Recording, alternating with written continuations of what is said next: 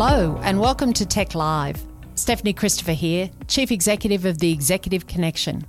TEC connects CEOs, executives, and business owners to the world's largest business leader network. We're committed to delivering actionable insights, accelerating business performance, and optimizing decision making. Today, our guest is John Stewart, a chartered accountant by profession. And for the last 20 years, John has worked with companies under stress for whatever reason. He'll often invest in the company and take a CEO role to effect a turnaround in the company's fortune. His last successful venture was with SEMA Holdings, a direct marketing business, where he brought the company out of voluntary administration to eventually sell the business to IVE Group, Australia's largest digital marketing company. And today, John's here to talk to us about cash. So, welcome, John. Good morning, Stephanie. On our wander over here from the yep. office, we found that we have a lot of things in common. We do. Um, in fact, potentially, I sold you a fairly outrageous outfit when we were both university students. I was studying accountancy at the Institute of Technology. Yeah. So you were outrageous. That's a given. well, no, they were blue. They were blue pinstripe flares, which, which when I brought them home, my sisters were didn't think were fantastic. And what did they go with? What was the outfit? It was a bright red jumper yep. as well, and I wore it to uh, my now wife's um, twenty-first party. Absolutely so, fantastic. So it worked some magic. Yeah, some, well, that's right. Well, that's bit. great. And yeah. and you know the shop Uncle Sam's on George Street that was owned by uh, the wonderful and late Phil Salter who, from Salmat. From yeah. Salmat. So yeah. uh, so there we are. We've covered off that bit. Yep. Let's get to cash. Let's start with something everyone says in small business: cash is king. It's all about cash. It is, and and everybody understands that as a statement. Yeah, um, you only run out of cash once. Yeah. It is another good thing yeah. that some people uh, uh, learn. But then um, business people's um, ability generally mm. to know where their cash is and to accurately forecast their uh, cash is often wanting. Um, I wouldn't have much to do if uh, people were better at forecasting their cash. So tell me about that. How can you be in business and not know where your cash is? There's a basic uh, lack of understanding and a lack of reporting, uh, mm. perhaps mm. a little bit uh, through the accounting profession as, as well as the business uh, owners, in that they worry about the profit and loss account. They worry mm. about um, their sales and their expenses, and they don't worry enough about uh, the balance sheet. Mm. And the balance sheet is where your, your cash sits. Right. And uh, it's either uh, uh, tied up in your debtors, it's tied up in your stock, uh, it's uh, or you're uh, running well and you've got a lot of cash there and you're able to pay dividends or do other things. But that focus on the balance sheet isn't there. Often not until it's too late, and certainly not in a lot of the forecasting that gets done. They'll forecast their, their profit and loss and their budget, they won't forecast their balance sheet. Can you be making good profit and not have cash? So you can keep a business um, alive that is uh, has uh, poor profits and strong cash flow forever. Yep. If a business has strong profits and poor cash flow, you are always at risk. And so it's more about the management of cash than it is about the management of profit. If you're making a loss, you will run out of cash eventually. Mm. But if you're bumping along the bottom and have good control of your cash, you can pretty well go forever.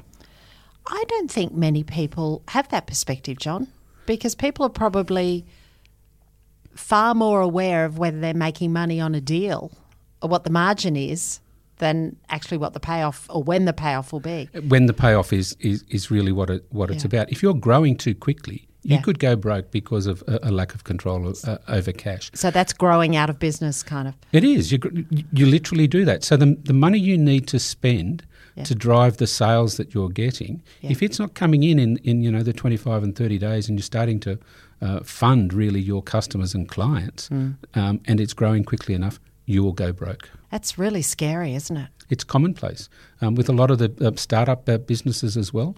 They don't quite understand that the growth um, numbers that they put in, the step up that's going to make them successful, is not properly funded in a working capital sense. They'll go to the market and they'll ask for um, uh, investors uh, mm. for uh, capital, but then they don't do the same exercise on the capital they need uh, to fund their balance sheet properly. So let's take a step back. Yep. What are the fundamentals for a business to to collect the cash and uh, well first of all yeah to collect the cash and then to report on the cash that they have. So well, let's go back to that. Well, it sort of starts in a slightly different way. So you've got to you've got to get your forecasting correct. So you have to be able to do a budget. You can't manage last month. So what you've got to be doing all the time is is looking out and seeing what's happening mm. with your profit and loss um, account, your sales and your expenses. But in operating that, that profit and loss account, it's either going to consume cash or produce cash. Mm-hmm. So the next thing you've got to forecast is your balance sheet. What's happening with your debtors? Are they going up or down? If the debtors are going up, then the cash is being constrained there. What's happening with your stock? If your stock numbers are growing, or you've got a, not getting your, your stock turned over quickly enough, it's consuming your cash. I often wander into a restaurant and see, you know, million dollar fit outs. Yeah. Um, yeah. And under, can't relax because I'm such an exciting you person. You can't relax. such an exciting person because Unless I can see their cash. And your red jumper. jumper yeah. yeah. Um, you can see the cash that they've put into that, yeah. and you know they're going to need it. Uh, to fund the business uh, as it grows. So they don't worry about those uh, sorts of things. They're undercapitalised. They underestimate how much money they need to actually get the sales um, uh, that they're um, uh, that they're saying they're going to get. And then once they put those things together, their cash flow is probably inaccurate, and they mm-hmm. don't they don't look at it often. They may look at a P&L budget uh, every month, but they may not necessarily update their cash flow every month. And so is just looking at my bank balance enough? No, the bank balance is um, um, a really interesting thing about um, a, a, bank balance is that's actually the that's actually the bank's records, not your records. Right. That's a copy of that's their ledger. Good, yeah, that's nice. Um, and and so um, it's got it's got very other than the actual cash you've got, it's got very little relevance as to what's going to happen to your cash uh, in, in, the months um, uh, going forward. It's about debtors, it's about stock, it's about raising capital, it's about you know how much you're spending on uh, capex capital is a is a scarce resource. Mm. Every time you go to the market to get capital, you give something away, a, a, share of the company. Revenue is a renewable resource. Every time you make a sale, someone will pay you. There's not enough focus really on protecting the capital that you've got in a business mm. and generating the cash you need out of the revenue. Okay, that makes really good sense. Small businesses could easily, well, startups particularly, but could easily fall into the trap of using the capital to keep the business running rather than having the eye on what's the top line doing. In, in their early stages, that's often what they do, and yeah. they don't spend enough to, to get the renewable cash, which is which is their revenue, mm. and the capital doesn't come back um, uh, back easily. But then it goes a step further. If they're offering terms 30 days, mm. then they're not going to get their cash for 30 days. Yeah. If you're in Australia and you're um, supplying to our major corporates, our top 100 companies, a lot of them have policies that they're not going to pay you uh, for 45 days. Yeah. There's a little bit of political focus on that in the last uh, six months or so, mm. but it's a crying shame. Uh, they're giving standard terms of 45 days, and I've had some mm. experience mm. where they, they're asking for 60 days, mm. and that ties up uh, all of your cash. Um, a lot of them have moved to internet-based procurement se- um, systems yes. that are being that are being administered um, uh, from overseas. So, in addition to the 60 days, their payment systems don't work and it's you know it's it's 70 80 and 90 days by the mm. time you're getting paid mm. it's very very hard to run a business when you're actually not getting paid uh, in that manner absolutely so for the benefit of people who didn't do accounting Yep. Some of us were studying speech pathology when you yeah. were studying accounting and, yeah. and have moved on from there. But tell us the fundamentals of a balance sheet. Well, uh, the fundamentals of the balance sheet is, is the difference between cash and accrual accounting. Okay. So if you're just using your uh, your bank statement as you suggested b- before, you're not doing accrual accounting. So you don't know when your cash is going to come in, yep. and you don't know when your cash is going to uh, to go out. So the balance sheet is all about um, the activity in the business. Who have I got to pay in the next few months? Who's going to pay me in the next mm. uh, few months? And being well on top of that. Um, it's far more important to have a good idea of your balance sheet than it is of your P and L mm. uh, if you're going to um, uh, want to control and grow your cash. I think that's a really key point so far from this conversation, John, because I see a lot of small businesses and, and mid-sized businesses that really don't have a handle on their balance sheet. No, because um, it needs a good accountant, and it's got to be done monthly, and it's got to be closed off mm. uh, every month uh, uh, to keep it accurate. And sometimes under the pressure of just getting the um, the day to day done. Mm. They stop at the P and L uh, process, yeah. and then they can never find where their where their cash uh, has gone. It's it's so commonplace in smaller companies that it's it's almost it's almost um, uh, worth a crusade. I, I uh, was going to say we have to do something. yeah, and the banks the banks will only lend you money when you don't really need it.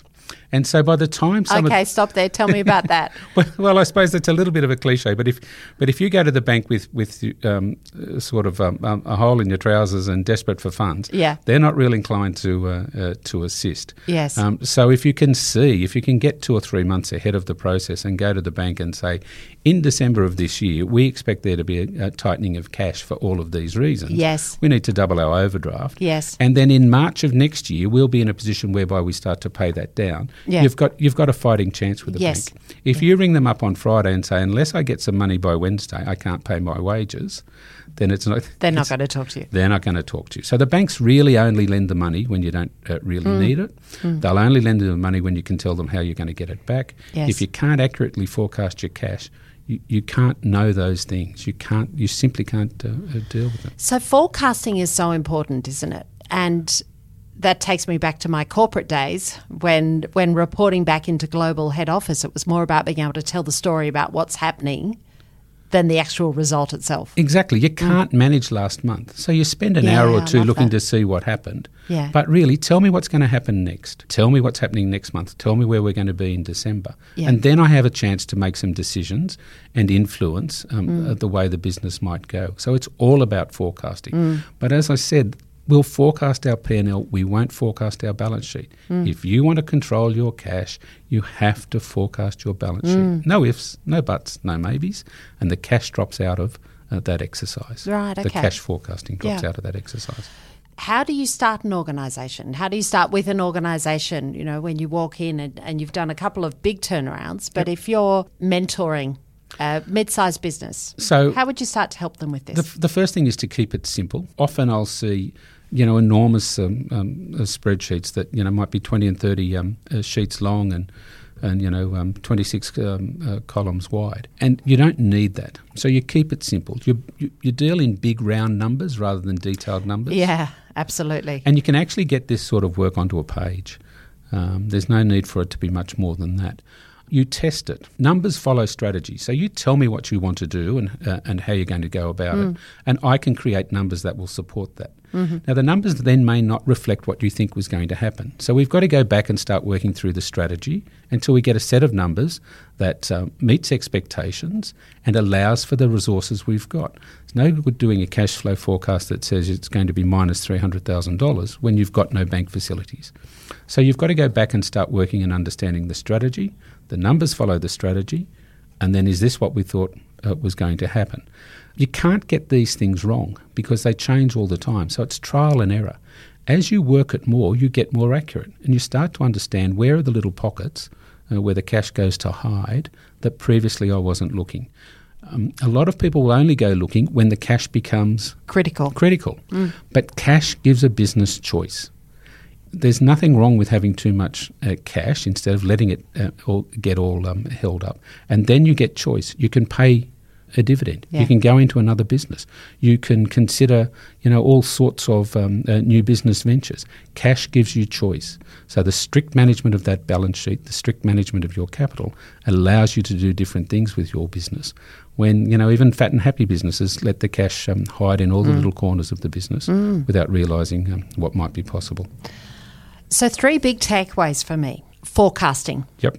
I love you can't change the last month, Yep. the month gone. So, forecasting is really important. Uh, have an eye on the balance sheet. It's not all about the the P and L. Yep. That that really matters, and that idea of capital of don't spend your capital. Yep. Make sure you're clear on what you're working. Well, spend it where you, you know uh, with the strategy, but make sure you're clear on what you where your working capital comes from. Yep. So capital is a scarce resource. Yes. Using it for capex, use it wisely. Because if you've got to go back to the market, be that market, you know, friends, family, or other fools, you're invariably giving some part of the business away. So the capital has to be co- uh, conserved at all costs. Revenue is renewable.